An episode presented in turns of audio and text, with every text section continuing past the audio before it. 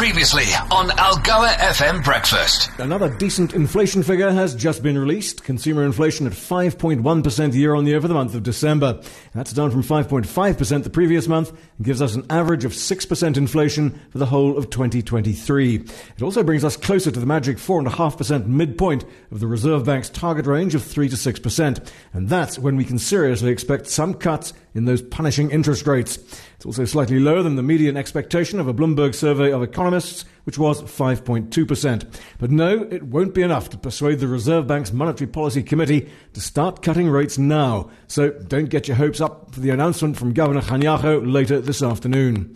December's decrease was driven by declining fuel prices, as well as dips in the cost of food and non alcoholic beverages, household contents, and recreation and culture. On the markets, another good day for the JSE with heavyweights Naspers and Prosus leading the way. And that's on the back of what appears to be a decision by the Chinese authorities to ease back on restrictions limiting online gaming. Naspers and Prosus together own just under 30% of Tencent, China's biggest internet and online gaming company. Naspers up 5%, Prosus up 3.3%.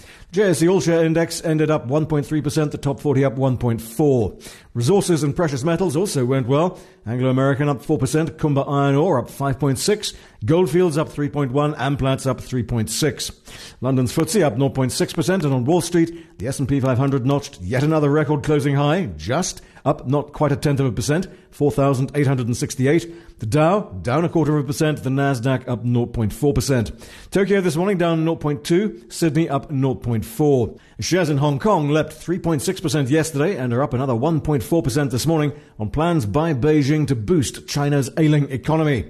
We've seen a brutal sell-off in Chinese shares this month. The Hang Seng Index in Hong Kong down 11% so far, following a 14% loss last year.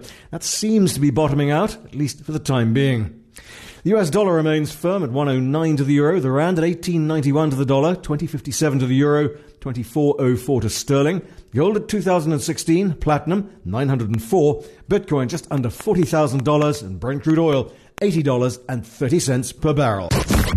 Algoa FM Breakfast is the business.